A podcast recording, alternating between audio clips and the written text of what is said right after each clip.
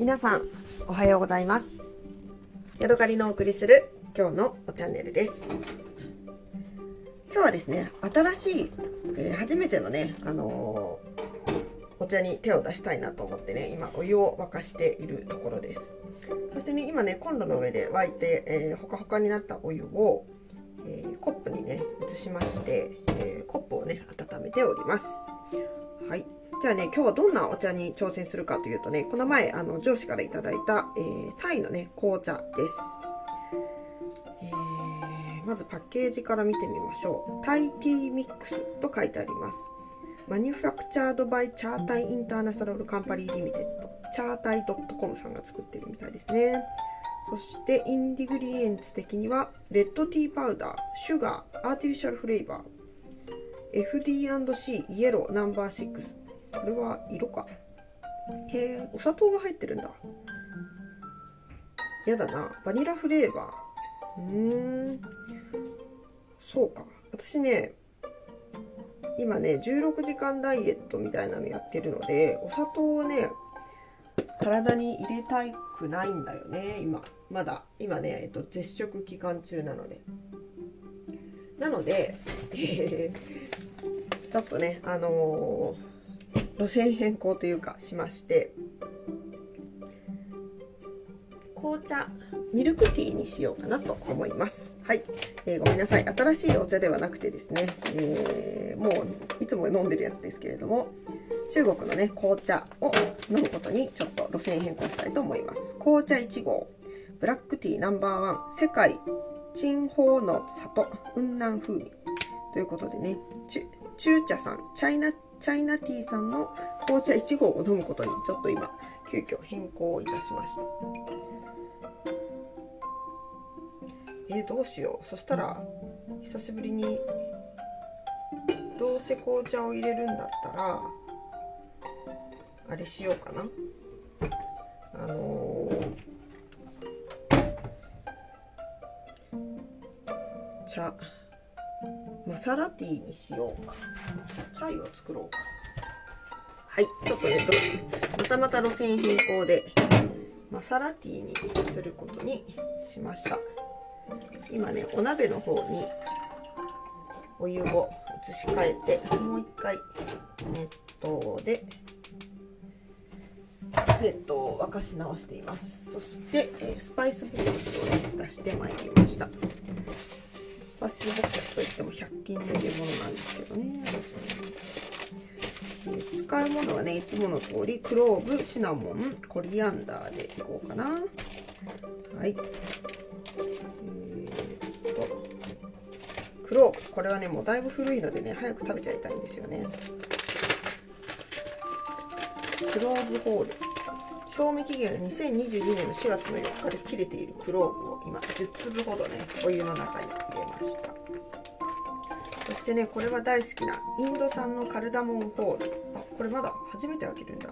2024年8月9日までのやつなのでまだまだこれはあの新しいやつなので、えー、使い手がありそうですけれども、えー、上野のね大津屋さんというところから私スパイスを買うんですがうんいい香り。あめっちゃいい香りだ。うんインド産カルダモンホール。これをねじゃあ3粒。お湯の中に放り込みました。それからシナモン。シナモンがねだいぶもう少なくなってきててこれがね2022年の3月10日で賞味期限が切れてるんだけれどもこれをまあ1かけら1センチ ×5 センチぐらいのやつをちょっとパキパキと折ってお鍋の中に入れました。じゃあこのまま3分ほどね、えー、弱火で煮出します。アレクサタイマー3分。というわけでですね、えー、あれですよ。なかなかちょっと2点3点してしまってね申し訳なかったんですけれども。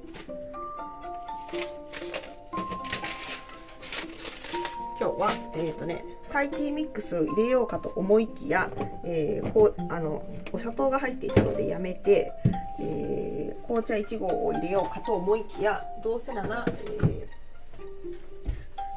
マサラティーを入れるということで、ね、ちょっといろいろと路線変更ですけれども、えー、やっていきたいと思います。というのもね、あの牛乳がね、ちょっと余ってるんだよね。牛乳もね、もう賞味期限が切れていて、えー、北海道、味わい北海道絞りというね、あの成分無調整の、これどこのやつなんだ？雪印ミルクのね、えー、やつが余ってるので、これをね、使ってしまいたいなというところですね。はい、ちょっと1回ね、3分まで、えー、録音を一時停止します。はい、ではね、3分経ちましたので、今ね、もう1回火をつけ、え火をつけてとか、あのー、なんだ、えー、次にね、あの紅茶の葉っぱを入れていこうと思います。紅茶の葉っぱはお皿の上に 3g 乗せて、それを、えー、お鍋の中にね、放り込みたいと思います。使う紅茶は中国の紅茶1号です。はい、3g 測りました。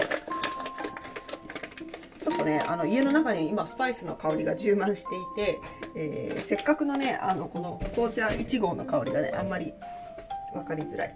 はい。じゃあこれを鍋の中にね、入れます。はい。一気にね、あのお茶の色が出てきました。うん。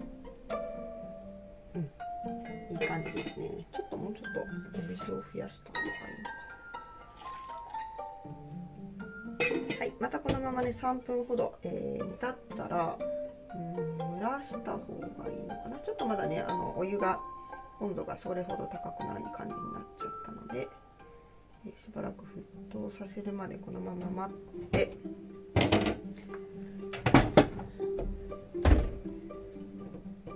どういう風にいつも作ってたっけ？まず紅茶あのスパイスを煮出してそしてそれから茶葉を入れて煮出してで最後にミルクを加えて沸騰直前まで持っていく。そんな感じですかね。しばらく作ってない前に忘れてしもうたという。カルダモンのね粒がね色がねちょっと抜けました。最初はね黄緑色のいい色だったんだけれども今はねちょっと黄みがかって緑みがね少なくなったっていう感じですね。はい。どうかな。じゃね茶葉がねだいぶ開いてきましたので、え、ダーと足していこうと思います。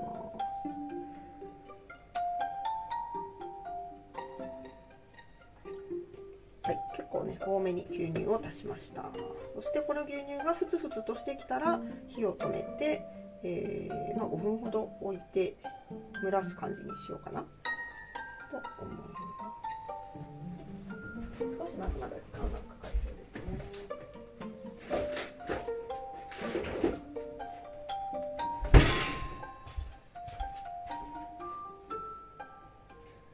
表面あのね、えー、鍋の中のねあの牛乳の表面がねこう何ていうのかなマーブル模様みたいなやつが出てきてそれがねあの上に行ったり下に行ったりしてねいろんな模様ができてきました。沸騰はしてないので膜はね張ってないですね。なんかあの鍋の表面の一番上には薄いなんだろう水面があってその下をねあの牛乳がなんだろうガラスのテーブルの下で水流が動いているというかななんかそんな感じがして一番の表面まで動いてないんだよね。この表面のすぐ下でいろんなね模様がねできたり上行ったり下行ったりしているっていうそんな感じがしますね。あとお箸でぐるぐると混ぜて均一にさせます。そろそろ何ていうのかな。沸騰直前ぐらいまでいきそうなふつふつ感が出てきました当はねここにお砂糖をたっぷり入れて飲みたいところなんですけれども。それは1ヶ月後のお楽しみということでね。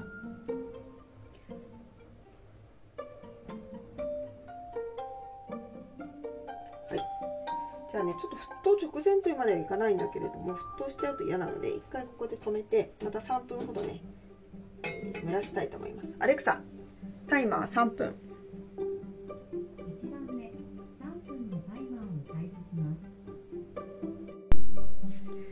ではね、また3分経ちましたので、今ね、コンロの近くに戻ってきました。3分ってあっという間ですね。そして気持ち今ね温めようと思って火を入れています。周りがプツプツしてきたのではい止めました。そしてじゃあ茶こしを、えー、通しながらこのさっきね温めたコップの中に今チャイを注いでいっています。おちょうどいいぐらいの量ですね。本当に、98%ぐらいまでがチャイでいっぱいになりました。はい、もともとはねあのチャイティーミックスタイティーミックスを飲もうとしていたんですけれどもなぜか路線変更で、えー、チャイになってしまった。朝のモーニングティータイムですけれども。これはこれでありでしょう。この牛乳を熱した後のこの鍋ってさなんかこのタンパク質というかなんかあの洗いにくいものが残るから嫌ですよね。卵を熱した後のお鍋とかもなんかすごく洗いにくくて嫌い。お鍋というかお皿とかもね嫌いなんですけど。なので冷たくならないうちに今ちゃちゃっと洗って気持ちの負担を減らしております。今日はね帰ってきたらこのお鍋でタイタイ米をね炊こうと思ってるんですけどカレーを作ってあるので夜ご飯のね食べる直前にタイ米を炊いてそれでねご飯にしようと思ってるんですよね。だからこのお鍋はね帰ってきたらすぐ使えるようにしておきたいので今ねお掃除をしました。はい。そしてえー、じゃあねとうとうお待ちかねの試飲タイムがやってきましたので、えー、テーブルの方へね移動します。はい、えー、今ねテーブルのところに戻ってきましてね、えー、寒いのであの電気毛布をね入れてまして膝掛けのように使っててでこれね電気式毛布なんですよね本当は。なんですけれどもそれを膝掛けのようにかけてその上にね毛布をかけてね幸せ対面。をしております。もう一つ毛布があるのでそれを背中側の方にやってぬくぬくタイムにしようと思います。よし準備完了。ではいただきます。うん。かもなく不可もなく本当はお砂糖をどっちゃり入れたいところですけれども、えー、牛乳だけで我慢している、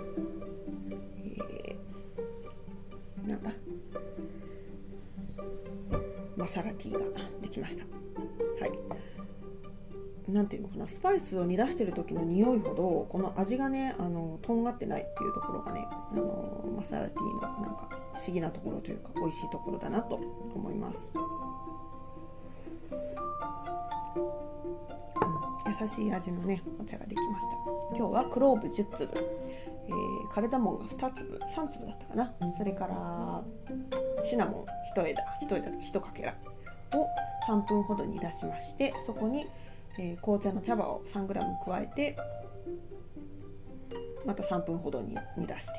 そして牛乳を沸騰する直前まで温めて、えー、3分ほど蒸し火を止めて蒸してでそれから今飲んでいるところですね。出来上がりはちょうどねあの 350cc ぐらいのねコップに1杯分ができました。私がねお茶を飲む時にね愛用しているコップが IKEA のコップなんですけれども IKEA365 というやつのねコップで内容が 400cc 弱ぐらい入るね大きなマグカップがあるんですけれどもこれがねガブ飲みにちょうどよくて形もね